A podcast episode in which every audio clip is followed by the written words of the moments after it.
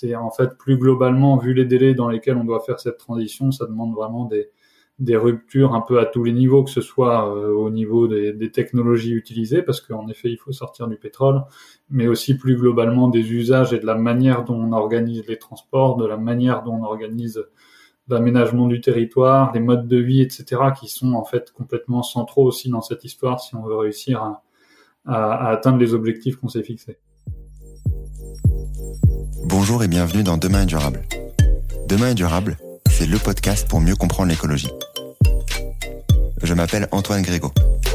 Je me considère comme un écolo imparfait et je suis, comme beaucoup, sensible aux enjeux de demain. Mais en juin 2020, au moment où j'ai décidé de démarrer le podcast, impossible de savoir par où commencer. Comment en savoir plus sur l'écologie facilement? Je vous propose donc dans chaque épisode de découvrir l'histoire de celles et ceux qui agissent pour un monde plus durable. Entrepreneurs, intrapreneurs, activistes. Ils agissent avec passion aux quatre coins du monde.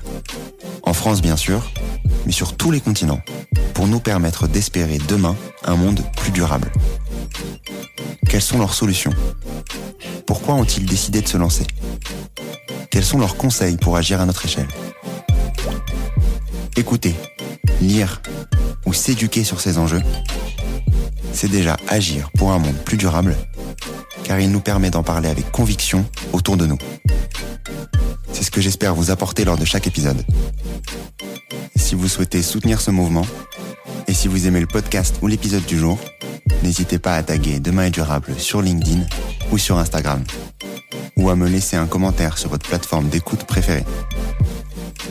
Aujourd'hui, je reçois Aurélien Bigot, ingénieur et chercheur sur la transition énergétique des transports.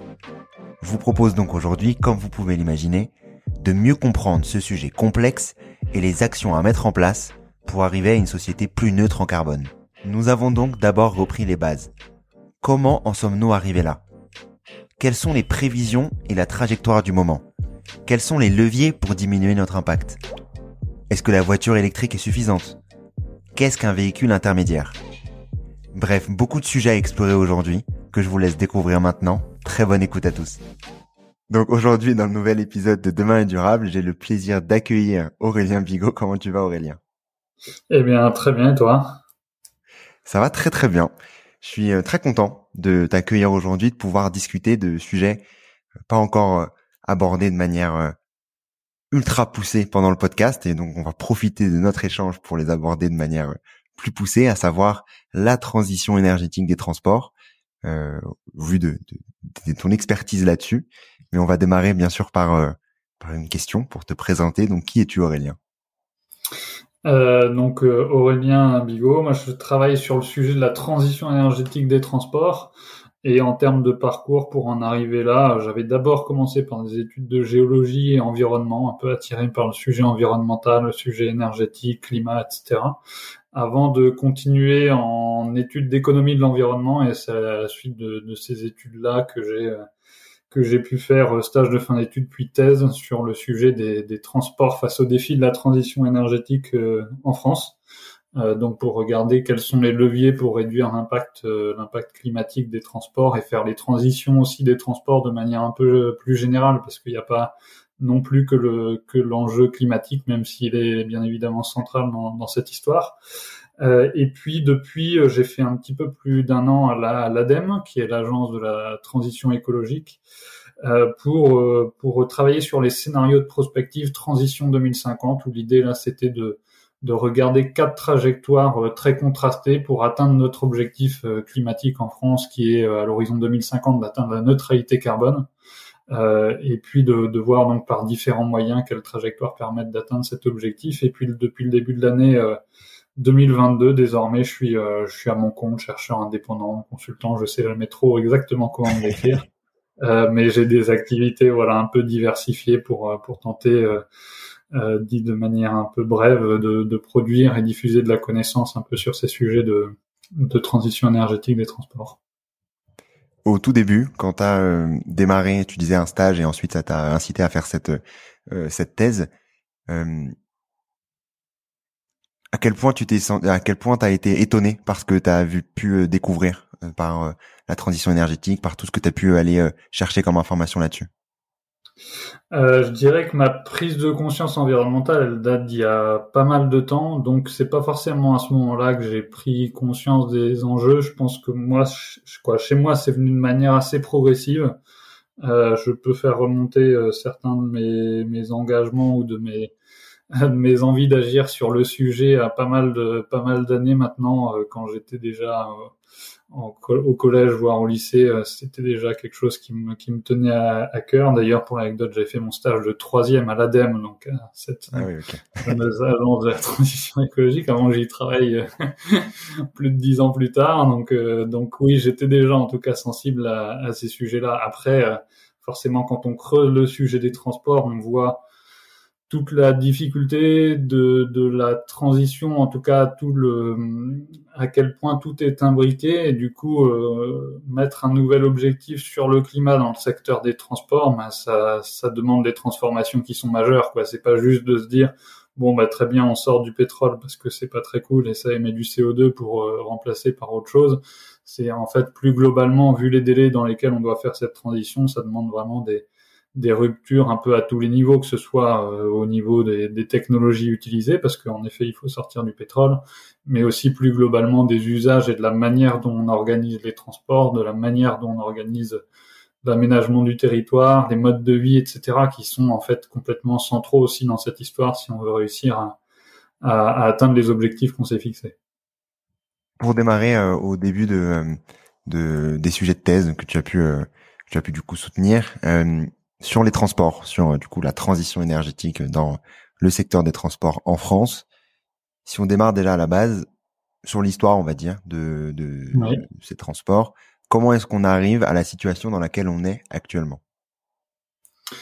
Euh, eh bien, on y arrive par, euh, par en tout cas, on est actuellement dans une, une double dépendance, je dirais, sur la mobilité, à la fois euh, une dépendance à la voiture et plus globalement une dépendance euh, au pétrole, donc qui est fortement émetteur des CO2. Sur la dépendance à la voiture, on y arrive par tout un tas d'aspects. Les, les, deux dépendances, en tout cas, sont imbriquées, mais globalement, on a eu accès, en tout cas historiquement, à des des modes de transport plus rapides que, en gros, la, la marche qui dominait vraiment il y a, il y a deux siècles nos mobilités, euh, où il y avait un petit peu le cheval aussi, qui est aussi la vitesse de la marche. Donc, c'est en termes de mobilité, ça, euh, ça peut avoir euh, certaines similarités. Et avec l'arrivée de, de modes de transport plus rapides qui ont réussi à se diffuser dans la population parce que ça a été choisi aussi, c'est un choix aussi politique aussi. Il y a eu cette volonté de, de croissance de, des transports de manière générale. Euh, eh bien, on a eu euh, une, une, prépondérance dans nos mobilités de plus en plus de modes de transport rapides qui ont façonné le territoire, qui ont façonné aussi les modes de vie. Euh, si bien qu'aujourd'hui on en arrive quelque part dans une dépendance notamment à la voiture, qui est un peu le seul véhicule à même de, de remplir euh, les, euh, les, caractéristiques de nos mobilités actuelles, notamment avec des distances qui sont souvent assez longues, un habitat, des activités qui sont de plus en plus dispersées euh, et qui du coup demandent des modes de transport assez flexibles, assez rapides. Euh, et en fait, la mobilité, la voiture là-dedans, c'est beaucoup imposé. Euh, et dans, dans, la, dans la dépendance à la voiture aussi actuellement, c'est que cette voiture est aussi dépendante au pétrole. Euh, et donc on a euh, aussi cette, cette dépendance dans nos mobilités, aussi bien du quotidien, notamment via la voiture, mais aussi dans les mobilités à plus longue distance euh, avec la voiture et aussi avec l'avion, une dépendance très forte du secteur des transports à, au pétrole qui représente plus de 90% des consommations d'énergie du secteur actuellement. et donc ça, ça s'est construit euh, voilà, comme je disais, il y a des liens entre euh, bah, les, les, capacités techniques qu'on a pu, les progrès techniques qui ont pu être réalisés pour créer ces nouveaux modes de transport. Euh, ça a été fabriqué aussi via l'aménagement du territoire, l'adaptation des, des, modes de vie, des rythmes des différentes activités, via l'industrie aussi, tout le système économique qui s'est mis, qui, qui s'est orienté aussi vers cet aménagement du territoire et aussi vers cette une place très importante aussi des transports de manière générale dans le système économique, euh, aussi de aussi de, de, de l'industrie automobile, de l'industrie aéronautique aussi en France qui marque aussi tout ça. Donc on a tous ces tous ces soutiens en tout cas à cette mobilité très importante qui nous rendent aujourd'hui dans cette dépendance forte, bah, notamment au sujet du pétrole qui est particulièrement problématique pour le changement climatique. Et ça, c'est valable pour la mobilité des voyageurs, mais c'est aussi valable pour le transport de marchandises qui est aussi très dépendant du routier, euh, lui-même aussi euh, très dépendant du pétrole. On va commencer par euh, se concentrer sur le sur le transport des personnes avant de parler si on a le temps de la partie la partie marchandise. Donc là, tu nous as raconté un peu pourquoi on arrive à cette situation-là, la situation dans laquelle on est actuellement, la situation liée au transport, l'impact des transports sur l'impact carbone global de la France, on en est où sur ces sujets-là? Euh, alors si on réfléchit en termes d'émissions de, gaz à effet de serre et du coup de contribution au changement climatique, euh, ça dépend un peu ce qu'on regarde exactement comme périmètre, mais disons en ordre de grandeur, les transports, c'est 30% des émissions. c'est 30% en gros des émissions sur le territoire français. Euh, donc c'est pas forcément notre empreinte carbone qui prendrait en compte aussi les émissions qu'on va importer, par exemple quand on importe un smartphone, euh, euh différents mobiliers ou autres. Euh, et mais en gros, c'est 30% des émissions qu'il y a sur le territoire, et dans ces 30%, il n'y a pas le transport international, donc notamment le transport aérien international et aussi le transport maritime international. Qui sont pas comptés en général dans les émissions dans les émissions nationales. Donc si on les ajoutait à ces émissions nationales. En tout cas, on aurait plutôt en gros un tiers des émissions, 33-34%, disons, des, des, émissions qui sont liées au transport. Et si, si euh, on regardait plutôt en termes d'empreinte carbone globale d'un Français euh, par rapport à tout son mode de vie, sa consommation, etc., quelle est la place des transports? On retrouverait de nouveau ce, cet ordre de grandeur de 30%. Ce serait un petit peu, c'est un peu différent les calculs qu'on fait dans un cas ou dans l'autre. Euh, mais en tout cas, c'est en gros un secteur majeur, en tout cas en termes d'émissions de, gaz à effet de serre, de contribution au changement climatique. Et puis un autre élément qui est souvent cité vis-à-vis du secteur des transports, c'est qu'en gros, c'est le seul secteur en France depuis 1990 dont les émissions sont en hausse. Donc elles ont surtout été en hausse depuis le début, quoi, jusqu'au début des années 2000. Euh, et depuis, il y a eu euh, une petite baisse qui est un peu artificielle parce que c'est lié aux, agrocarburants qui en réalité sont pas vraiment moins, émetteurs, mais qui sont comptés comme, euh, non émetteurs de CO2. Et puis sur la dernière décennie, en tout cas avant la crise sanitaire de, de 2020, on était sur des émissions des transports relativement stables sur la décennie 2010. Euh, et depuis, voilà, il y a une chute des émissions en 2020 avec le avec bah, le confinement notamment qui a, qui a fait chuter les niveaux de mobilité, donc chuter les émissions aussi. Depuis, il y a eu un rebond en 2021, pas forcément euh, jusqu'au niveau qu'on avait en, en, 2019, donc pas jusqu'au niveau d'avant-crise, mais c'est un peu difficile de savoir à quel point euh, euh c'était encore fortement marqué par, par la crise sanitaire, nos comportements 2020 de 2021 ou pas. Ça, après, on verra dans dans les prochaines années, mais en tout cas, ce qui est sûr, c'est que par rapport aux tendances qui sont fixées par la stratégie nationale bas carbone, donc qui fixe nos objectifs à l'horizon 2050 et dans les toutes prochaines années, on est sur des tendances qui sont pas du tout assez rapides dans le secteur des transports en termes de baisse des émissions de CO2, notamment parce que euh, bah, sur la décennie 2010, elles ont tout simplement pas baissé, alors qu'il faudrait les faire baisser assez fortement. Euh, si on voulait respecter euh, voilà, les objectifs français, mais encore plus euh, quoi, au niveau mondial, si on veut rester sous les 1,5 degrés de réchauffement climatique, en gros, il faut baisser les émissions mondiales de 5% par an. Donc, on pourrait se dire même encore plus en France, qui a déjà un, un, niveau de développement, déjà des émissions par personne plus importantes aussi. Euh, donc, donc c'est un défi qui est, qui est, assez majeur et pour l'instant, on n'est pas à la hauteur, en tout cas, de, de ces enjeux. Sur les transports, sur euh, donc tu parlais du chiffre en gros à retenir de, de 30%, que ça soit de euh, l'empreinte carbone individuelle ou euh, de des émissions locales françaises, disons par rapport liées par rapport au transport. Quand on parle de la voiture plus particulièrement, quelle place elle a dans ces 30% là en gros, la voiture particulière, c'est à peu près la moitié. Les derniers chiffres, c'est entre 15 et 17% en gros des des émissions totales euh, au niveau des, des, transports. Donc, comme je disais, comme on est à peu près à 30% pour, pour, pour les transports euh, par rapport au total, ou 34% si on inclut aussi euh, le transport international, ça veut dire que oui, la voiture, c'est c'est environ la moitié de, des émissions des transports en France. Et après, dans les autres, dans les autres modes de transport, il y a aussi les véhicules utilitaires légers. donc ça, ce sont notamment ceux qui font les livraisons, mais c'est aussi euh, des véhicules qui peuvent être utilisés par les artisans, qui peuvent être utilisés plutôt pour du déplacement de personnes aussi, euh, et du coup qui peuvent être assimilés quelque part un peu à la voiture par certains aspects. C'est un mode qui est assez proche en tout cas. Euh, et puis il y a aussi en termes de transport routier, il y a aussi les poids lourds bien évidemment.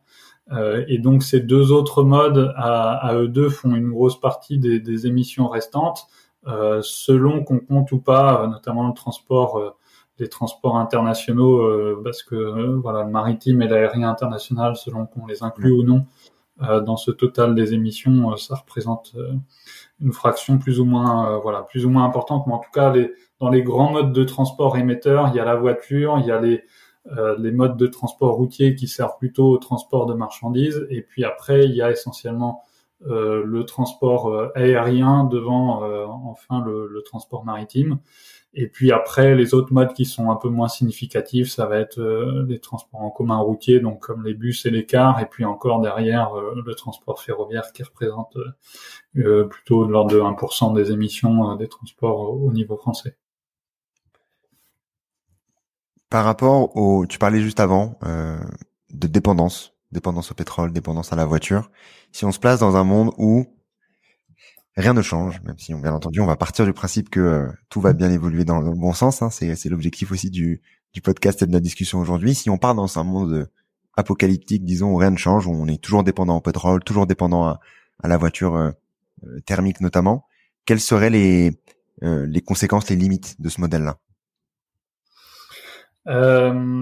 Bien, c'est un peu la, la trajectoire qu'on a sur ces dernières années. Donc, en tout cas, c'est une, une, mobilité qui, des transports qui restent euh, incompatibles avec des trajectoires climatiques qui nous permettent d'avoir un, un, avenir, euh, disons, assez vivable en termes de, de, de, conditions de vie sur la planète. Donc, euh, bien évidemment, ça ne dépend pas que des transports en France, donc c'est l'ensemble des secteurs qui, qui sont concernés. Euh, mais voilà, il faut que bah, chaque secteur, chaque pays, etc., prenne, prenne sa part de, de, de l'effort pour réduire les émissions. Et puis après, en fait, c'est tous les autres, euh, euh tous les autres impacts aussi environnementaux, sociaux et sanitaires de, des transports ou des mobilités qui sont aussi euh, qui du coup ne s'améliorent pas au vu de, de, la lenteur de la transition actuelle. Et ces autres ces autres impacts, notamment en lien avec la transition énergétique des transports, quoi, qui rendent nécessaire cette transition énergétique, mmh. c'est notamment la pollution de l'air.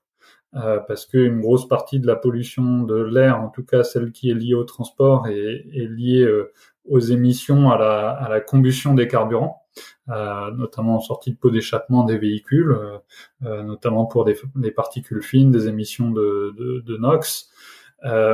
et du coup, ça, ça veut dire que quand on ralentit la transition, si on la fait pas assez rapidement, bah, quelque part, on ralentit aussi cette euh, baisse de la pollution de l'air. On est plutôt sur des tendances positives en termes d'émissions.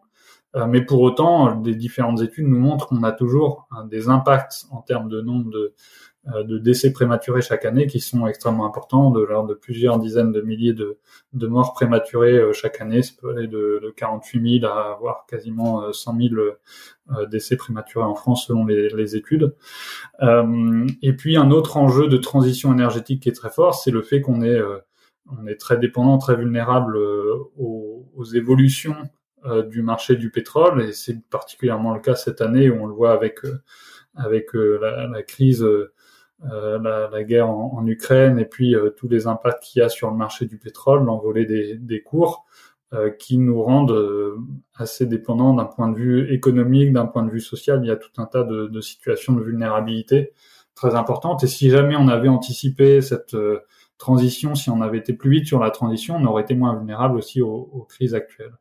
Et puis après, dans les autres impacts qu'on qu'on a liés à, à nos transports. Il y a aussi des questions de consommation d'espace, notamment en ville, mais pas que en ville, euh, de nos mobilités, notamment de la voiture qui prend beaucoup de place.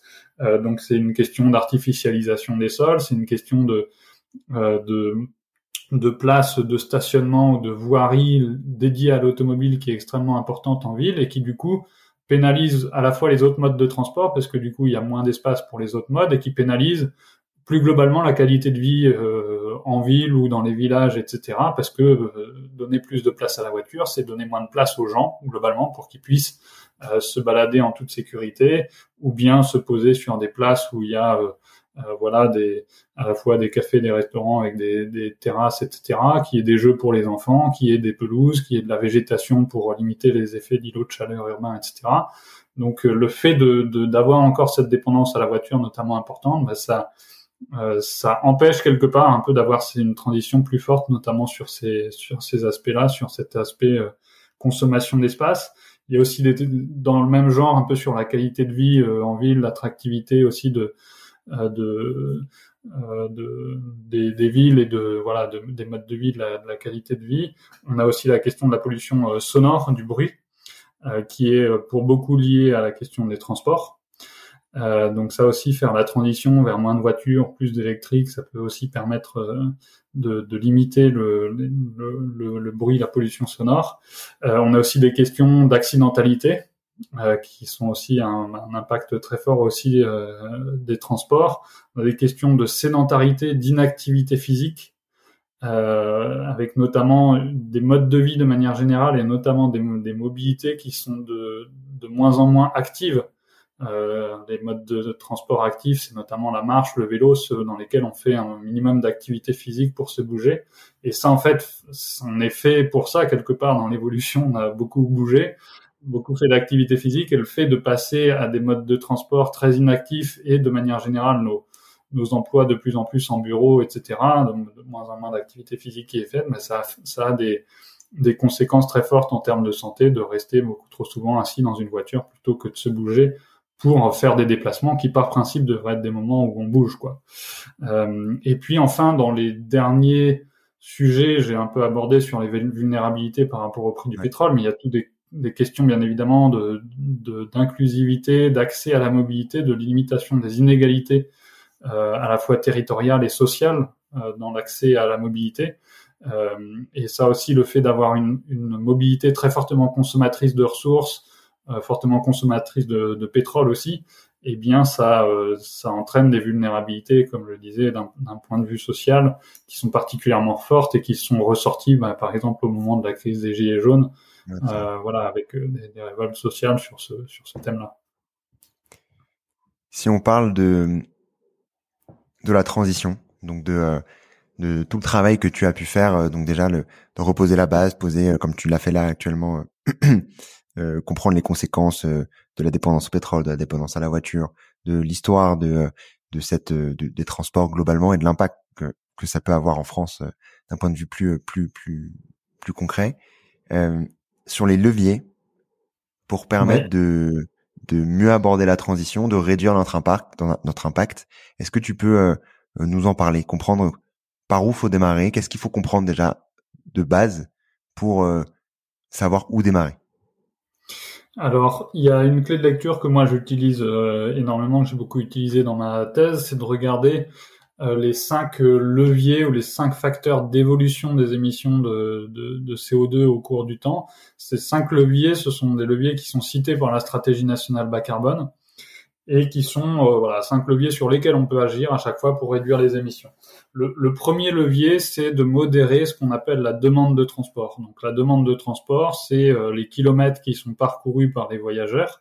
Donc si on veut modérer cette demande, euh, soit éviter qu'elle augmente ou voire même la, la faire baisser, bah, c'est d'essayer de retrouver des modes de vie qui sont plus en proximité. Donc ça interroge, comme je le disais tout à l'heure, bah, l'aménagement du territoire, les modes de vie, d'essayer d'avoir des activités plus proches de chez soi, que ce soit pour euh, pour euh, pour l'emploi, que ce soit pour les activités, que ce soit par rapport au commerce, euh, par rapport aux démarches administratives, de remettre plus de services de proximité pour pour les gens, d'avoir des relations sociales éventuellement dans un cercle plus proche. En tout cas, le fait d'avoir accès à des modes de transport rapides nous a permis de d'étendre, en tout cas, le, le, domaine géographique de nos activités. Ben, idéalement, pour essayer de de retrouver des activités sur un périmètre un peu plus proche et du coup de gagner à la fois en termes de, de temps de transport, en termes de coût de transport, parce que plus de transport, c'est aussi plus coûteux.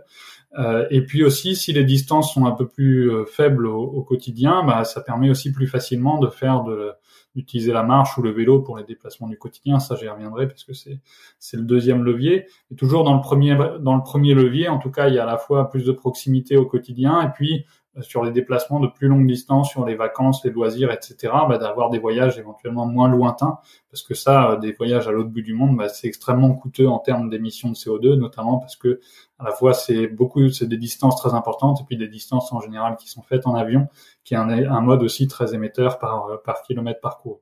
Donc ça, c'est un peu des éléments sur la mobilité des voyageurs, donc pour modérer cette demande, on peut aussi l'appliquer aussi au transport de marchandises, hein, d'avoir euh, des distances un peu plus courtes, d'avoir une certaine relocalisation de l'économie. Via la sobriété aussi dans d'autres secteurs, bah, avoir éventuellement des volumes à transporter qui sont un peu moins euh, un peu moins importants s'il y a une production, une consommation qui est un peu moins forte d'un point de vue euh, d'un point de vue matériel. Euh, donc ça c'est le premier levier, modération de la demande de transport. Ensuite il y a un deuxième levier qu'on appelle le report modal. Donc c'est est-ce que cette demande de transport, quoi, avec quel mode de transport elle est satisfaite? Est-ce que c'est euh, en avion, en voiture, euh, donc ça plutôt des modes de transport à faire diminuer, à faire baisser à l'avenir, ou est-ce que c'est euh, marche à pied, vélo, transport en commun tels que les bus, les cars, le train euh, qui sont plutôt cette fois-ci les modes de transport à développer. Donc si on veut faire un report modal, voilà, c'est moins de voitures et d'avions et plus de, de, ces modes de transport partagés et euh, actifs, donc une mobilité active telle que la marche et le vélo. Et puis pour le transport de marchandises, ça va être aussi moins de routiers, euh, moins de poids lourds, moins de véhicules utilitaires légers, et puis plus de transport ferroviaire, plus de transport fluvial. Et puis pour les derniers kilomètres, les plus petites distances ou des volumes euh, qui reste assez limité, bah, plus de cycles logistiques, euh, par exemple, qui se développent aussi de, plus en plus actuellement. Donc ça, c'est le deuxième levier, report modal. Ensuite, on a un troisième levier qui euh, concerne l'amélioration du remplissage des véhicules. donc c'est de faire en sorte, une fois qu'on fait circuler des véhicules, bah, autant qu'ils soient bien remplis. Et là où on a notamment un potentiel, un levier assez important, c'est sur les voitures qui en moyenne sont très peu remplies. Et donc là, ça concerne le levier du covoiturage. Euh, de faire en sorte que, euh, notamment au quotidien, où pour l'instant il est très peu développé, et là où les remplissages moyens sont les plus faibles, hein, notamment sur le domicile travail, euh, le remplissage moyen est extrêmement faible, c'est moins de une voiture sur dix qui est remplie par qui, qui, a des passagers en plus du, du conducteur, donc c'est c'est vraiment extrêmement extrêmement faible. donc de faire en sorte qu'à l'avenir, bah, ces trajets-là soient davantage partagés. Donc ça c'est ce troisième levier du remplissage. Euh, ensuite, on a un quatrième levier qui est de réduire les consommations énergétiques des véhicules qui sont en, circulation. Euh, donc, c'est à la fois des leviers qui peuvent être toujours un peu du, du, des leviers de sobriété, un peu comme les précédents que j'ai pu euh, que j'ai pu évoquer, donc qui interroge un peu les pratiques de mobilité quelque part, telles que euh, la réduction de la vitesse sur les routes, ça, ça c'est un levier de sobriété assez efficace pour réduire les consommations des, euh, des véhicules. Le, en, lien avec ça, il y a aussi l'éco-conduite de manière générale aussi qui permet de, euh, pour une même distance parcourue, bah, de consommer moins d'énergie. C'est aussi moins coûteux en termes financiers, donc euh, c'est aussi avantageux sur ce point sur ce point-là. Et puis un autre levier de sobriété, c'est aussi le fait de réduire le poids des véhicules aller vers des véhicules plus légers, voire beaucoup plus légers, qui peuvent presque être intermédiaires entre le vélo et la voiture. On pourra peut-être y revenir euh, ensuite. Et ça, c'est en, en, tout cas un, levier qui peut être euh, qui peut être important pour réduire les consommations d'énergie des véhicules. Et puis il y a aussi des leviers qui sont un peu plus techniques là-dessus, euh, tels que euh, l'amélioration du rendement des moteurs, comme on a pu avoir historiquement, ou le fait d'électrifier les véhicules permet aussi d'être plus efficace, consommer moins d'énergie par kilomètre parcouru aussi. Euh, que les moteurs thermiques. Donc ces moteurs-là sont, sont, plus efficaces et ça fait le lien aussi avec le cinquième et dernier levier euh, qui est de décarboner l'énergie. Décarboner l'énergie, c'est pour passer du pétrole qui est une énergie fortement carbonée, donc fortement émettrice de CO2, euh, à d'autres énergies moins carbonées, décarbonées, telles que l'électrique, telles que l'hydrogène, le biogaz ou encore les, agrocarburants, à condition bien sûr que ces énergies-là soient produites de manière aussi décarboné, aussi durable que possible, et ce qui est, ce qui est pas toujours, euh, ce qui est pas toujours le cas actuellement.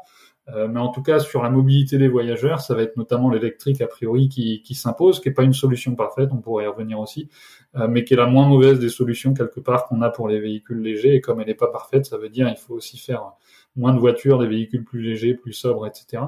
Euh, mais il y aura en tout cas une place grandissante de l'électrique sur euh, ce segment des, véhicules légers, du, du, transport de voyageurs. Et puis pour d'autres modes de transport plus lourds, euh, là cette fois-ci, l'électrique va parfois être difficile. Par exemple, sur les poids lourds, à moins d'électrifier les autoroutes, ce sera peut-être plus compliqué sur des longues distances ou sur des euh, sur des poids lourds avec des chargements importants. Donc sur la courte distance, ce sera faisable, mais sur les longues distances, peut-être un peu plus compliqué. Donc peut-être que là, ce sera aussi l'hydrogène, comme je disais, biogaz ou agrocarburants qui viendront compléter. C'est un peu la même chose sur le maritime ou sur l'aérien, qui sont deux modes de transport très difficiles à sortir du pétrole aussi.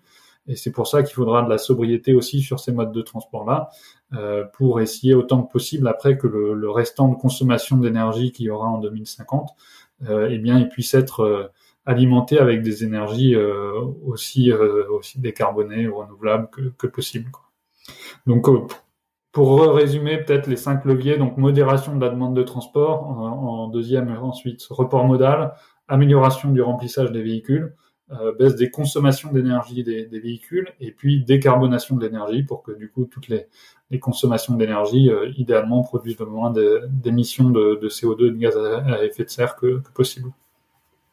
Sur ces cinq leviers-là, où est-ce qu'on en est dans euh, parce que du coup, faut jouer sur tous les leviers pour faire en sorte de baisser notre nos émissions et nos impacts.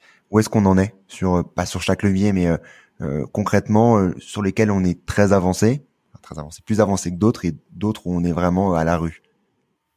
Mais en tout cas, on peut regarder les, les, tendances historiques. Quand on regarde les tendances historiques, ce qu'on voit, c'est que ces dernières années ou ces dernières décennies, le principal levier qui a conditionné euh, l'évolution des émissions, c'est la demande de transport. Donc, à quel point on se déplace beaucoup, à quel point on déplace beaucoup de marchandises, etc. Et en fait, ce qui est assez euh, euh, étonnant par rapport au, au débat qu'on a, aux politiques publiques qui sont mises en place, c'est que c'est le levier qui est un peu le moins interrogé, le moins sur lequel il y a le moins d'action, comme s'il y avait un peu un tabou sur ce levier-là, euh, comme si on pouvait pas parler de de modération de cette demande de transport. Et du coup, historiquement, cette demande, elle a vraiment euh, très fortement augmenté. Si on prend un recul de deux siècles, en gros, on fait 10 à 12 fois plus de kilomètres par personne aujourd'hui que qu'il y a deux siècles. Euh, donc notamment parce qu'on a eu cet accès à des modes de transport plus rapides qui nous ont permis, en gros, toujours en ayant une heure de transport par, par jour et par personne, toujours trois à quatre déplacements par jour et par personne euh, en moyenne, bah, d'aller beaucoup plus vite, du coup, beaucoup plus loin. Euh, et du coup, d'où les tendances à l'étalement urbain, à, à, cette dispersion des activités, des logements, etc., qui euh, nous rend un peu en partie prisonniers quand même aujourd'hui du coup de distances de déplacement qui sont assez importantes. Donc ça, c'est quelque part, c'est un peu le, levier sur lequel on, est le plus mauvais, euh, non seulement parce qu'on n'a pas cherché à agir sur la modération de cette demande de transport-là, et du coup, euh, pour l'instant, il n'y a pas vraiment de politique publique sur ce levier, encore moins de, trajectoire un peu favorable, en tout cas quand disons que la, demande elle arrête un peu de croître, ça dépend vraiment sur quel périmètre on, regarde les choses, mais maintenant depuis euh, depuis les années 2000, on a une certaine stabilité selon les critères qu'on qu prend les périmètres de, de, cette demande de transport, mais c'est pas lié à des politiques publiques, c'est qu'au bout d'un moment, bah voilà, on a été un peu à saturation sur certains sur certains éléments, comme par exemple sur la le, le déploiement de la de, la voiture une fois que plus de 80 plus de 80% des ménages sont motorisés, bon, il n'y a plus forcément beaucoup de marge de manœuvre. Euh, sur la vitesse des mobilités aussi, on n'arrive plus forcément à accélérer nos mobilités, ce qui a été un peu un objectif pendant pendant longtemps. Donc il y a un peu des effets de saturation comme ça. Euh, mais donc sur la demande, il y aurait besoin de, de mettre en place des politiques publiques plus structurantes sur ce sujet-là, qui auraient potentiellement beaucoup de co-bénéfices aussi, comme je disais, sur les coûts de mobilité, sur les temps de transport ou sur les autres impacts euh, des transports. Euh, et puis après, juste en fait, ce qu'on ce qu'on a observé historiquement, si je prends plus globalement les cinq leviers, c'est que globalement les leviers plutôt de sobriété, donc c'est un peu les premiers leviers que j'ai pu euh, citer tout à l'heure, eh ben ils ont plutôt joué dans le mauvais sens, donc dans le sens de l'augmentation des émissions de CO2. Donc on a fait plus de kilomètres, on a été plus fortement vers la voiture et vers, le transport aérien, le transport aérien qui est toujours en hausse aujourd'hui. Donc là on est vraiment à l'inverse de la sobriété. On a eu des véhicules aussi qui sont de moins en moins remplis, donc le facteur de remplissage qui n'a pas été dans le bon sens. Des véhicules qui sont de plus en plus lourds aussi. Ça aussi, ça a été dans le mauvais sens. Et du coup, même si dans le même temps, on a eu plutôt des technologies, euh, des évolutions technologiques qui ont été plutôt dans le bon sens, notamment l'amélioration du rendement des moteurs, eh ben, ça n'a pas été suffisant. Quoi, en gros, ça a permis seulement de, de, compenser, en tout cas sur sur la décennie 2010, comme je le disais, euh, on a des tendances d'émissions relativement stables, mais quelque part, il y a des choses qui vont dans dans le bon sens, notamment un peu sur certaines évolutions technologiques, mais dans, dans le même temps, on va plutôt dans le mauvais sens sur les leviers de sobriété, du coup, bah, les émissions sont relativement stables. Et le grand défi à l'avenir, c'est de réussir à vraiment tout aligner dans le bon sens, aussi bien les leviers technologiques que les leviers de sobriété sur lesquels euh, les politiques publiques et de manière générale dans les mobilités, on agit beaucoup trop peu jusqu'à maintenant. Euh, donc enfin, ça fait un peu plus partie des débats, hein, la sobriété maintenant de plus, de plus en plus euh, présente au moins dans les discours, pas encore dans les actions. Euh, mais en tout cas, c'est un, un, gros enjeu, un gros défi à l'avenir de réussir à avoir des mobilités qui sont, euh, qui sont beaucoup plus sobres. Tu parlais de technologie juste avant.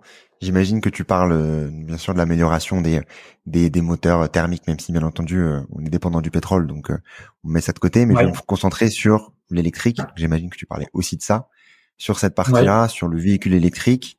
Euh, déjà, parce que j'en ai pas, j'ai pas abordé ce sujet-là déjà dans le podcast, même si euh, je connais ces réponses, mais je voulais que tu, tu l'abordes aussi.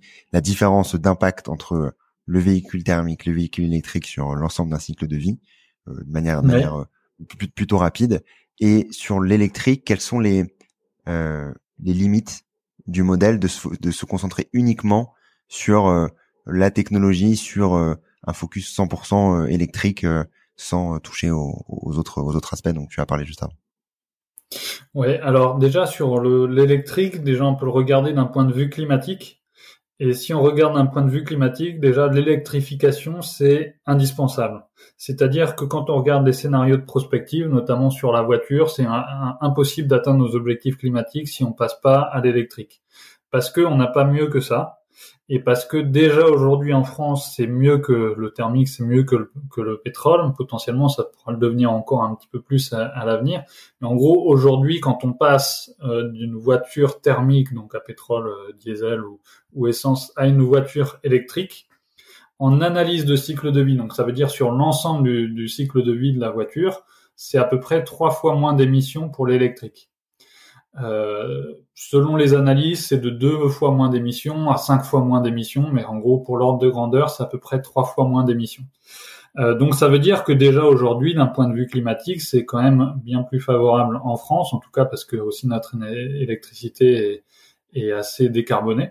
Euh, c'est bien plus favorable de, de privilégier l'électrique, euh, mais division par trois des émissions, c'est pas non plus suffisant. Donc ça veut dire que à l'avenir, il va falloir aller au-delà de, de, ça. Et déjà, ça permet rien que sur d'un point de vue climatique d'interroger un scénario qui ne miserait que là-dessus, parce que en fait, il y a encore quand même trop d'émissions euh, pour la voiture électrique, même si c'est des émissions qui sont moins importantes euh, que le voiture que la voiture thermique. Et notamment, ce qui change beaucoup par rapport au véhicule thermique, c'est que les émissions du véhicule électrique sont très concentrées euh, sur la production du véhicule.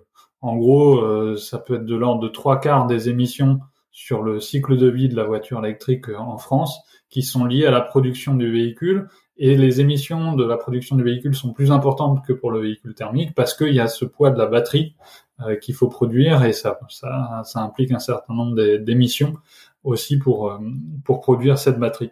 Donc ça veut dire que si jamais à l'avenir on veut réduire euh, l'impact de, de l'électrique, eh bien idéalement il faut aller vers moins de production de véhicules. C'est un premier moyen de baisser le, notamment cette grosse partie d'impact qui est à la production des véhicules, et puis produire aussi des véhicules qui sont plus légers, plus petits, plus sobres, qui ont des batteries qui sont euh, pas des batteries énormes qui permettent de faire des centaines et des centaines de kilomètres, parce qu'en en fait, pour la majorité de nos besoins, de nos usages, on n'a pas besoin de, au quotidien de plusieurs centaines de kilomètres d'autonomie, ou c'est des usages qui sont assez rares, ou, en tout cas c'est des euh, pour des pour peut-être quelques personnes en particulier, mais pas pour la majorité de la population. Il n'y a pas besoin d'avoir des véhicules à 300, 400 km d'autonomie, ce qui est globalement ce qui ce qui se développe aujourd'hui, en tout cas qui, qui devient largement surdimensionné pour pour tous les usages de, de courte distance du quotidien.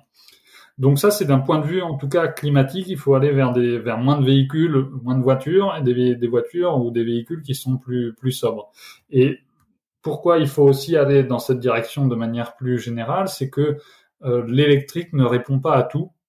Euh, notamment, il y a des. Euh, alors, elle répond en partie au sujet du changement climatique. Elle répond en partie euh, au sujet de la pollution de l'air parce qu'il y a moins, il y a plus d'émissions à l'échappement des véhicules parce qu'il n'y a plus de combustion de pétrole ou autre, donc il n'y a, pas d'émissions à cet endroit-là. Par contre, il y a des émissions, euh, par exemple, liées aux particules de pneus ou, euh, à l'abrasion de la chaussée, etc. Donc il y a quand même encore des problèmes de, pollution de l'air avec cette voiture électrique, même si euh, il, y en a un peu moins que sur le, le véhicule thermique. Il y a aussi sur la question du bruit que je citais tout à l'heure, le véhicule électrique est un peu mieux, il y a pas le bruit du moteur. Par contre, il va y avoir des bruits quand même d'aérodynamisme ou de bruit de, euh, de roues sur la chaussée où ça, ça, plus la vitesse est importante, plus ces bruits vont être assez significatifs aussi. Donc la voiture électrique répond partiellement à ces enjeux-là. Par contre, elle va pas du tout répondre euh, aux enjeux, euh, par exemple, de consommation d'espace, de, dont je parlais tout à l'heure. la voiture électrique prend autant de place que la voiture thermique. Elle va pas répondre non plus aux problèmes de sédentarité, parce que ben, on reste inactif dans une voiture électrique. Et puis, ça va pas non plus régler le problème de l'accidentalité. Euh, parce que que ce soit une voiture électrique, une voiture thermique, euh, quand il y a un accident, ça change pas énormément, presque même la voiture électrique est un peu plus lourde, mais globalement les, les impacts sont, sont assez euh, assez similaires. et puis après, un élément sur lequel, pour le coup, la voiture électrique ramène des nouveaux défis, des nouveaux impacts, des, des, des nouveaux enjeux, c'est sur toute la question des matières premières et notamment des métaux sur lesquels il y a déjà aujourd'hui des tensions, il y a déjà des pollutions, des problématiques environnementales et sociales qu'il faut pas négliger. Euh, euh, et pour lesquelles il faut aussi réussir à être plus sobre de manière générale dans l'utilisation qu'on fait de ces métaux, de ces batteries, etc. de manière générale dans, dans la transition. Si on veut qu'il y ait suffisamment de métaux ou avec euh, pas trop d'impact négatif, tout en électrifiant autant que possible bah, les, les transports parce que moins on électrifie, plus on reste dépendant du pétrole et plus les émissions resteront importantes.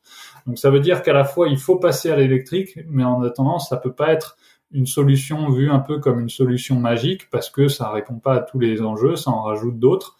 Euh, donc il faut passer à l'électrique, mais tout en étant beaucoup plus sobre de manière générale sur sur les comportements de mobilité, aller vers euh, notamment vers des véhicules aussi qui, qui sont plus sobres par rapport aux véhicules plus sobres, donc tu viens, euh, t'en parlais juste avant aussi, je voulais en, passer un peu de temps euh, sur euh, sur ce sujet-là. On en a parlé aussi en, amont.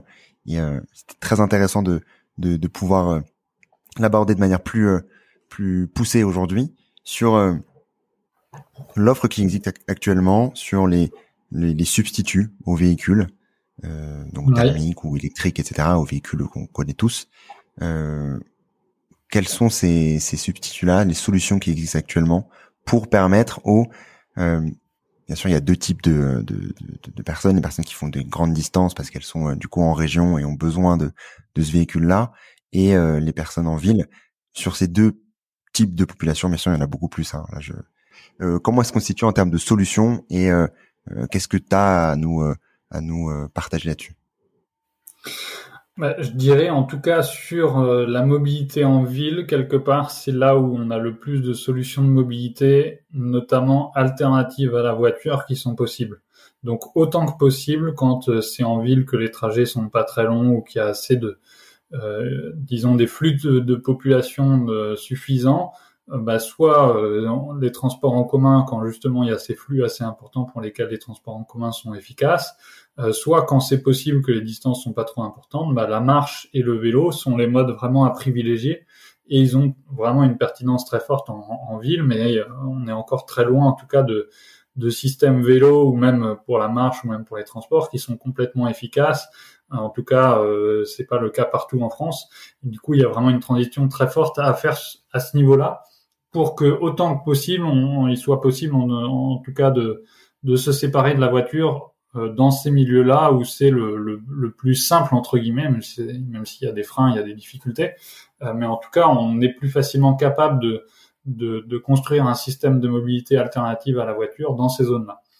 Par contre, dès qu'on commence à, sortir des zones urbaines, des zones où les, distances sont relativement limitées, où les flux sont importants, on peut mettre des transports en commun, etc., ça devient plus difficile d'avoir des alternatives à la voiture, en tout cas avec ce qu'on propose actuellement. Ça ne veut pas dire qu'on peut rien faire en dehors de la voiture, euh, y compris dans les zones rurales, il y a des distances qui sont assez euh, assez courtes qu'on peut qu'on doit pouvoir faire aussi euh, en, marche à pied, en vélo, qui devraient aussi être développées dans ces dans ces zones-là. Mais quand on est en tout cas sur des types de trajets ou des situations qui implique une forte dépendance à la voiture, eh bien, idéalement, à l'avenir, il faudra aller vers des véhicules qui sont beaucoup plus sobres que ceux qu'on a aujourd'hui. Donc, comme je disais, quand les, distances euh, sont, euh, euh, en tout cas pour tout ce qui est des distances du quotidien, aujourd'hui, on a des véhicules qui sont globalement très largement surdimensionnés. C'est-à-dire que la voiture classique, c'est une voiture qui fait 5 places, qui fait une tonne 3, voire même plus quand c'est une voiture électrique, qui va à 180 km heure et qui permet de faire euh, plusieurs centaines de kilomètres euh, d'autonomie quand c'est une voiture électrique. Sauf que ça, c'est très largement surdimensionné par rapport aux usages du quotidien, ou comme je le disais tout à l'heure, en général, il y a une personne à l'intérieur du véhicule, voire plus rarement deux ou trois, euh, que les trajets font quelques kilomètres ou quelques dizaines de kilomètres, euh, souvent à 80-90 km heure maximum sur les routes les plus utilisées au quotidien. Et du coup, avoir des véhicules très surdimensionnés, bah, ça a tout un tas d'impacts environnementaux, mais aussi d'impacts financiers, parce que les véhicules sont très coûteux et de moins en moins la population peut se permettre d'acheter des véhicules neufs parce qu'ils sont trop coûteux, ils sont euh, trop lourds, ils sont, ils sont plein d'options qui sont potentiellement euh, inutiles. Ils peuvent aller super vite alors qu'il n'y a pas tous ces besoins, etc. Donc c'est les constructeurs automobiles ont intérêt à tout ça, mais pas forcément les usagers. Euh, et du coup, à l'avenir, il faut aller vers des, des véhicules qui sont euh, plus légers, plus sobres, etc. Et notamment, on, peut regarder ce sujet-là sous l'angle des, des, véhicules intermédiaires entre le vélo et la voiture, euh, qui en gros, par rapport à la voiture, sont euh, plus légers euh, qui vont euh, éventuellement moins vite, avec moins de place, qui sont du coup beaucoup moins consommateurs de, de ressources, d'énergie, moins émetteurs de CO2 et qui sont beaucoup moins coûteux aussi. Donc si on parle de la voiture, ça peut être notamment des exemples de, de, quadricycles ou de mini-voitures, de voiturettes, etc., qui font 500 kilos ou moins, euh, pour une partie d'entre eux qui sont limités à 45 km heure, pour d'autres qui peuvent aller jusqu'à 80 km heure, donc qui peuvent être euh, voilà tout à fait adaptés aussi à des trajets en zone rurale, qui font potentiellement une à deux places, ce qui peut être suffisant pour une bonne partie des trajets du, quotidien. Notamment euh, en France, on a un peu plus de 35% des ménages qui sont multimotorisés, donc qui ont qui ont deux voitures voire plus. On peut se dire qu'au moins un des deux véhicules peut être un véhicule de une à deux places euh, qui a pas forcément plusieurs centaines de kilomètres d'autonomie, etc. Euh, ça, les deux personnes du, du, du, ménage ou les, souvent les deux, deux adultes du ménage multimotorisés n'ont pas besoin le même jour euh, voilà, de véhicules qui permettent de faire plusieurs centaines de kilomètres avec cinq personnes à, l'intérieur, etc. Euh, ou bien, si vraiment c'était le cas euh, exceptionnellement, bah, il faut privilégier l'autopartage ou bien d'autres modes de transport tels que les transports en commun, le covoiturage, etc. Mais du coup, si on part de la voiture, il y a ce type de véhicules qui peuvent ressembler à une voiture, mais qui sont plus légers, plus, plus sobres. Et puis, si on part du vélo, il y a aussi tout un tas de, de véhicules intermédiaires entre le vélo et la voiture qui sont qui permettent en tout cas d'avoir des vélos un peu augmentés quelque part par rapport au vélo classique qu'on connaît aujourd'hui. Typiquement, l'assistance électrique. Le vélo assistance électrique, on peut le mettre dans ces, véhicules intermédiaires. Euh, ça permet plus facilement de passer du relief, d'aller un petit peu plus vite, du coup d'avoir un petit peu moins d'efforts, donc de faire des distances euh, un peu plus longues. Ça permet de s'ouvrir à tout un public qui se serait pas mis au, vélo classique, mais qui du coup accepte de se mettre au vélo assistance électrique. Euh, comme autre type de véhicule, euh, il y a aussi le Speed Pedelec. Cette fois-ci, c'est un vélo assistance électrique qui va jusqu'à 45 km/h, qui est débridé jusqu'à cette vitesse-là.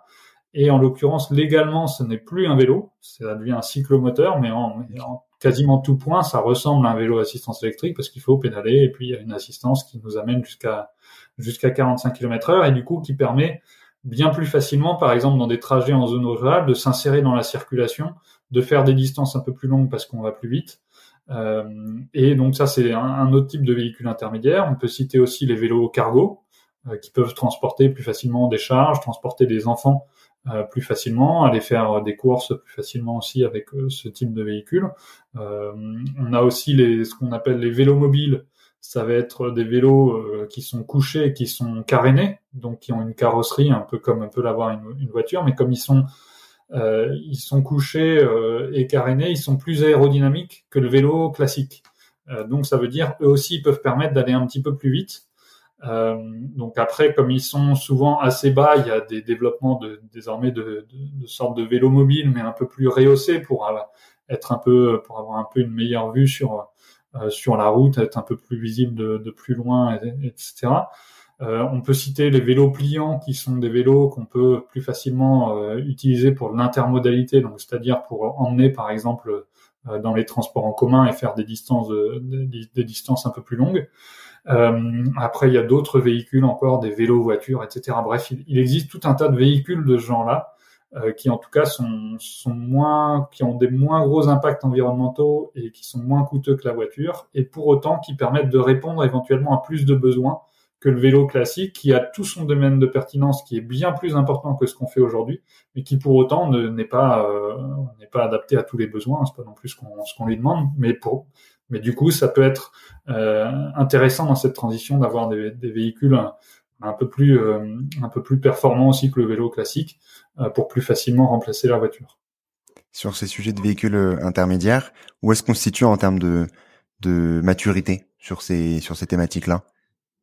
Euh, on en est quasiment au niveau zéro, ou en tout cas on était au niveau zéro, je dirais, il y a, il y a quelques années on, est sur un sujet qui est très peu identifié. Alors peut-être que plein de personnes qui écoutent ce podcast se disent qu'ils ont entendu ce, terme de véhicule intermédiaire pour la première fois. C'est pas forcément très étonnant parce que euh, c'est euh, c'est pas encore un sujet qui est identifié dans les médias par les pouvoirs publics, euh, qui est pas connu forcément du grand public. Donc il y a déjà un, gros travail à faire à, ce niveau-là, de, faire prendre conscience de ces véhicules et du potentiel qu'ils ont.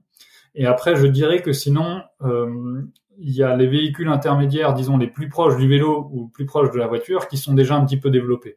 Euh, pour ceux les plus proches de la voiture, je, citais tout à l'heure des, des mini-voitures, etc. On a par exemple le cas de la Renault Twizy, euh, qui euh, depuis quelques années voilà propose un, un véhicule de, de ce type-là.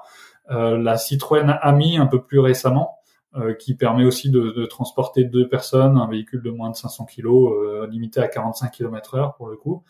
Euh, qui sont du coup des véhicules qui commencent un petit peu à se développer. Après, on ne sait pas à quel point ça va fortement se développer ou pas, et à quel point ça va être développé de manière intéressante d'un point de vue environnemental, parce que quelque part, parmi les véhicules intermédiaires, ce sont les plus impactants, ce sont les plus lourds, etc. Et un phénomène qu'on voit aujourd'hui qui va pas spécialement dans le bon sens, c'est que pour beaucoup, c'est des adolescents qui ont accès à ce véhicule dès 14 ans. Il faudrait relever l'âge euh, d'accès déjà au moins à 16 ans, parce qu'en fait, on est quasiment avec des, des, adolescents qui ont quasiment une voiture entre les mains, bien qu'elle soit limitée à 45 km heure, qu'elle soit un peu plus légère.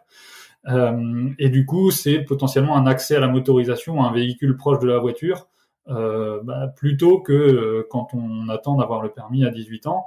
Du coup, potentiellement, ces véhicules-là remplacent en partie la marge de la marge du vélo ou des transports en commun. Euh, donc ça, c'est pas forcément génial. Et sinon, de l'autre côté, les autres véhicules qui se développent beaucoup et qui sont cette fois-ci plus proches du vélo, mais c'est notamment le vélo assistance électrique, le vélo cargo, un petit peu vélo pliant aussi. En tout cas, il y a vraiment une tendance assez lourde quand même sur ces véhicules-là qui, qui se développent de plus en plus. Euh, et après, il reste à, à, à, boucher un peu, disons, le, tout le tout le gap qu'il y a, les, tout l'écart qu'il y a entre euh, entre ces vélos assistance électrique et euh, les mini voitures entre guillemets où là il y a encore plein d'autres véhicules et le point de départ en tout cas de cette réflexion c'est à la fois de se dire nos voitures actuelles sont très largement surdimensionnées pour les besoins du quotidien. Et c'est aussi de se dire on a une grande diversité d'usages de pratiques de mobilité de besoins de mobilité.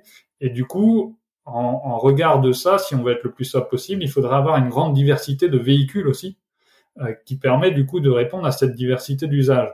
Alors que là, on a la diversité des usages, mais on n'a que des véhicules très normés. En l'occurrence, c'est quasiment la voiture qui fait quasiment tout dans les zones rurales, par exemple, alors qu'elle est très surdimensionnée pour euh, une immense majorité des usages. Donc, c'est essayer d'aller toujours au véhicule le plus sobre, la solution de mobilité plus globalement la plus sobre, aussi transport en commun, vélo, marche, etc. quand c'est quand c'est possible, covoiturage aussi.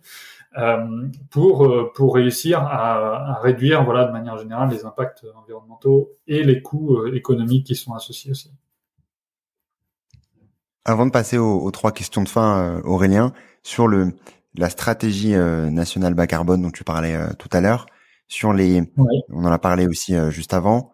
Euh, quelles sont les, les parties où euh, on, on est disons trop en retard? Dans le sens où euh, qu'est-ce qu'il faudrait changer de manière plus concrète pour euh, se rapprocher au maximum de euh, de, de, de net zéro à, à 2050 euh, je dirais que c'est vraiment sur la partie sobriété, donc c'est un peu ce que je disais précédemment, que pour l'instant les tendances sur la sobriété vont plutôt dans le mauvais sens historiquement, et les politiques publiques aussi euh, sont pas assez ambitieuses sur ce levier-là. Euh, comme je disais aussi, les discours ont un peu changé, pas encore les politiques publiques, et c'est vraiment c'est vraiment ça qui manque en tout cas pour euh, à l'avenir aller vers cette rupture des émissions qui est nécessaire. Quoi. Quand on regarde vraiment les courbes entre la tendance passée et ce qu'il faudrait faire dans les toutes prochaines années pour respecter nos objectifs, c'est vraiment une rupture extrêmement forte sur les émissions, alors que pour l'instant, la situation n'est pas du tout prise comme, euh, comme une, urgence climatique ou comme une urgence sur les mobilités de, de transformation. On est plutôt sur des politiques qui continuent un petit peu, euh, euh, voilà, à, à, faire quelques actions par-ci par-là sur sur les mobilités, à, à, avoir un petit peu plus un discours maintenant de, de mobilité plus sobre, etc., mais qui est pas du tout au niveau d'urgence, pas du tout au niveau de ce qu'il faudrait faire en tout cas pour vraiment rattraper le retard. Donc à la fois on agit sur la technologie, c'est beaucoup ça la, la, la, transition qui est poussée, c'est une transition très axée sur la technologie, sur la voiture électrique, sur euh, la croissance verte de manière plus générale, etc. Et ça, on, se rend compte en tout cas que c'est pas suffisant. Alors, il faut agir sur la technologie qui sera indispensable de toute façon pour se séparer du pétrole, mais il faut aussi agir beaucoup plus sur la sobriété. C'est ça qui manque euh, beaucoup pour l'instant. Pour passer aux, trois questions de fin, Aurélien, en commençant par euh, la première, bien sûr, question. Euh, est-ce que tu as un contenu à partager qui t'a marqué? Euh, oui, alors euh, je vais faire euh, presque un peu d'autopromo, mais pas, pas non plus complètement. Euh, il y a une, une, série, une série qui, qui est assez intéressante qui s'appelle Faut que ça bouge, qui, qui parle de l'évolution passée de nos mobilités. C'est cinq épisodes de, de 10 minutes sur nos, sur nos mobilités qui sont visibles en vidéo et euh, qui interroge à la fois différentes personnes. Donc de temps en temps on me voit, mais il n'y a pas que moi, je vous rassure. Euh, et puis qui aussi euh, met plein de capsules un peu historiques de, de micro-trottoirs ou autres, ou de débats qu'il y a pu y avoir sur les mobilités sur les dernières années ou sur les dernières décennies. Et ça permet de prendre un peu du recul aussi sur les débats qu'on peut avoir aujourd'hui, de voir que pour certains d'entre eux, en fait, ce sont des débats qui sont euh, déjà présent depuis des décennies, que ce soit aussi bien sur la place de la voiture en ville que sur les limitations de vitesse, euh, que ce soit sur euh, le, train et son évolution, sur le transport aérien, etc. Bref, on a plein de débats en fait qui sont déjà inscrits finalement dans dans nos politiques ou dans, dans nos, nos, débats de manière générale depuis depuis pas mal de temps et c'est assez intéressant de, de, confronter à la fois euh, voilà des, des points de vue de, de, de, chercheurs sur les évolutions de la, de la mobilité, en même temps d'avoir un peu des, des micro trottoirs qui prennent euh, qui permettent de prendre un petit peu de recul sur sur le sujet. Le lien. Donc la série, c'est que ça bouge en tout cas. Ça marche. Bah, je partagerai bien entendu le lien. Euh, Est-ce que tu as également une action pour agir dès demain dans le bon sens? Euh, alors une action euh, moi que j'aurais tendance à essayer de, préconiser si jamais c'est pas déjà le cas, mais c'est d'essayer de c'est quelque chose d'assez structurant, donc c'est pas forcément un petit geste du quotidien, mais c'est en tout cas d'essayer de se séparer de la voiture, de réussir à vivre sans voiture, ce qui est plus ou moins facile selon notamment dans quel territoire on vit. Euh, ça, très clairement, c'est quelque chose de très dimensionnant. Et puis après, comment on organise son mode de vie autour de ça? Ça peut être un vrai choix de vie de, de vivre sans voiture, et ça peut ça peut avoir des conséquences sur justement où est-ce qu'on habite, où est-ce qu'on on travaille, quel type d'activité on fait, à quel point on se déplace souvent pour aller voir euh, euh, ses amis, euh, pour faire ses activités euh, diverses, etc. Donc à quel point on pense un mode de vie qui permet, voilà, d'avoir éventuellement des euh, des modes de transport plus en proximité avec la marche et le vélo ou plus euh, en transport en commun. pour pour réussir à se séparer de la voiture parce que c'est quelque chose sur les mobilités en tout cas qui est très qui est très structurant dans les émissions personnelles qu'on peut avoir. Et puis l'autre point structurant, c'est à quel point on prend l'avion ou pas. Et là, du coup, l'idée, c'est d'essayer de, de, baisser autant que possible euh, les, les, consommations de, de, transport euh, de transport aérien. Euh, après, voilà, encore une fois, c'est euh, tout dépend de, aussi de la fréquence, à quel point c'est loin, etc. Et puis toutes les situations ne sont pas aussi faciles par rapport à, à ce mode de transport. mais en tout cas, voilà, en gros nos mobilités sont assez impactées par, par ces modes de transport, donc c'est d'essayer de, voilà, de limiter notamment ces, ces modes et puis de, de voir toutes les, toutes les choses positives aussi qu'il y a dans les alternatives à ces modes qui permettent potentiellement de voyager plus lentement, différemment, de profiter aussi euh, euh différemment, de faire de l'activité physique aussi euh, euh, dans les déplacements du quotidien, par exemple si on fait, euh, si on se déplace à pied ou en vélo, et ça, c'est aussi très ressourçant, très bon pour la santé. Et puis, euh, c'est important de, voir aussi tous les, même les bénéfices aussi personnels qu'on peut trouver à cette, à cette transition au-delà des, des, intérêts euh, plus euh, globaux. Et enfin, un ou une invitée que tu recommanderais dans le podcast euh, oui, alors je vais suggérer Elodie Trochesec qui euh, qui travaille aussi sur le sujet de la mobilité, notamment sur le sujet des mobilités euh, actives et partagées. Elle travaille à l'ADEME sur le sujet et euh, elle peut, elle suit aussi beaucoup de, de, projets plus concrets que ce que moi je peux faire avec mes travaux de, de recherche. Euh, et puis on manque aussi de, de, femmes dans le secteur des mobilités. Euh, donc ça me tenait à cœur aussi de donner un nom d'une femme qui en plus est, est très très compétente, très intéressante sur sur tous ces sujets-là. Donc euh, donc voilà, en tout cas une, une suggestion, il y en aurait potentiellement potentiellement plein. Mais voilà, un nom pour en donner qu'un. c'est quand on doit rester sur un nom, c'est toujours un peu difficile. Mais en tout cas, merci beaucoup pour pour pour cette recommandation. si on souhaite te retrouver, Aurélien, où est-ce qu'on peut le faire? Euh, alors j'ai notamment une page sur le site de la chaire énergie et prospérité sur laquelle je mets euh, un petit peu toutes euh, toutes mes contributions donc à la fois ma thèse que j'ai essayé de rendre aussi accessible que possible pour être parcourue par par quelqu'un qui s'intéresse à ces sujets-là. Euh, donc d'avoir souvent des petits résumés en début de partie, pas mal de figures qui peuvent être assez euh, lisibles. En tout cas, je l'espère, c'est ce que j'ai essayé de faire. Euh, il y a aussi un résumé en deux pages. Et puis après, sinon, je mets aussi tous mes articles plus grand public. Aussi, par exemple, la vidéo, faut que ça bouge. Quoi, la série de vidéos, j'ai mis aussi sur cette page. et puis après, j'essaie de temps en temps de, de de partager aussi euh, des éléments, des réflexions sur euh, sur les réseaux sociaux, donc euh, donc à la fois sur LinkedIn et Twitter, et puis plus récemment sur une, une page Facebook aussi qui s'appelle Transition Transport, transition au pluriel et transport au pluriel aussi. donc voilà, si jamais vous voulez suivre quelques-unes de, de, mes publications ou, ou réflexions sur le sujet. Je mettrai les différents liens, bien entendu, dans dans les notes de l'épisode. En tout cas, merci beaucoup Aurélien pour ton temps. Merci pour euh, eh tout ce que tu nous as partagé aujourd'hui euh, et, et, à très vite. À bientôt, au revoir. Tout d'abord, bravo d'être arrivé jusque-là. Et j'espère que l'épisode t'a plu.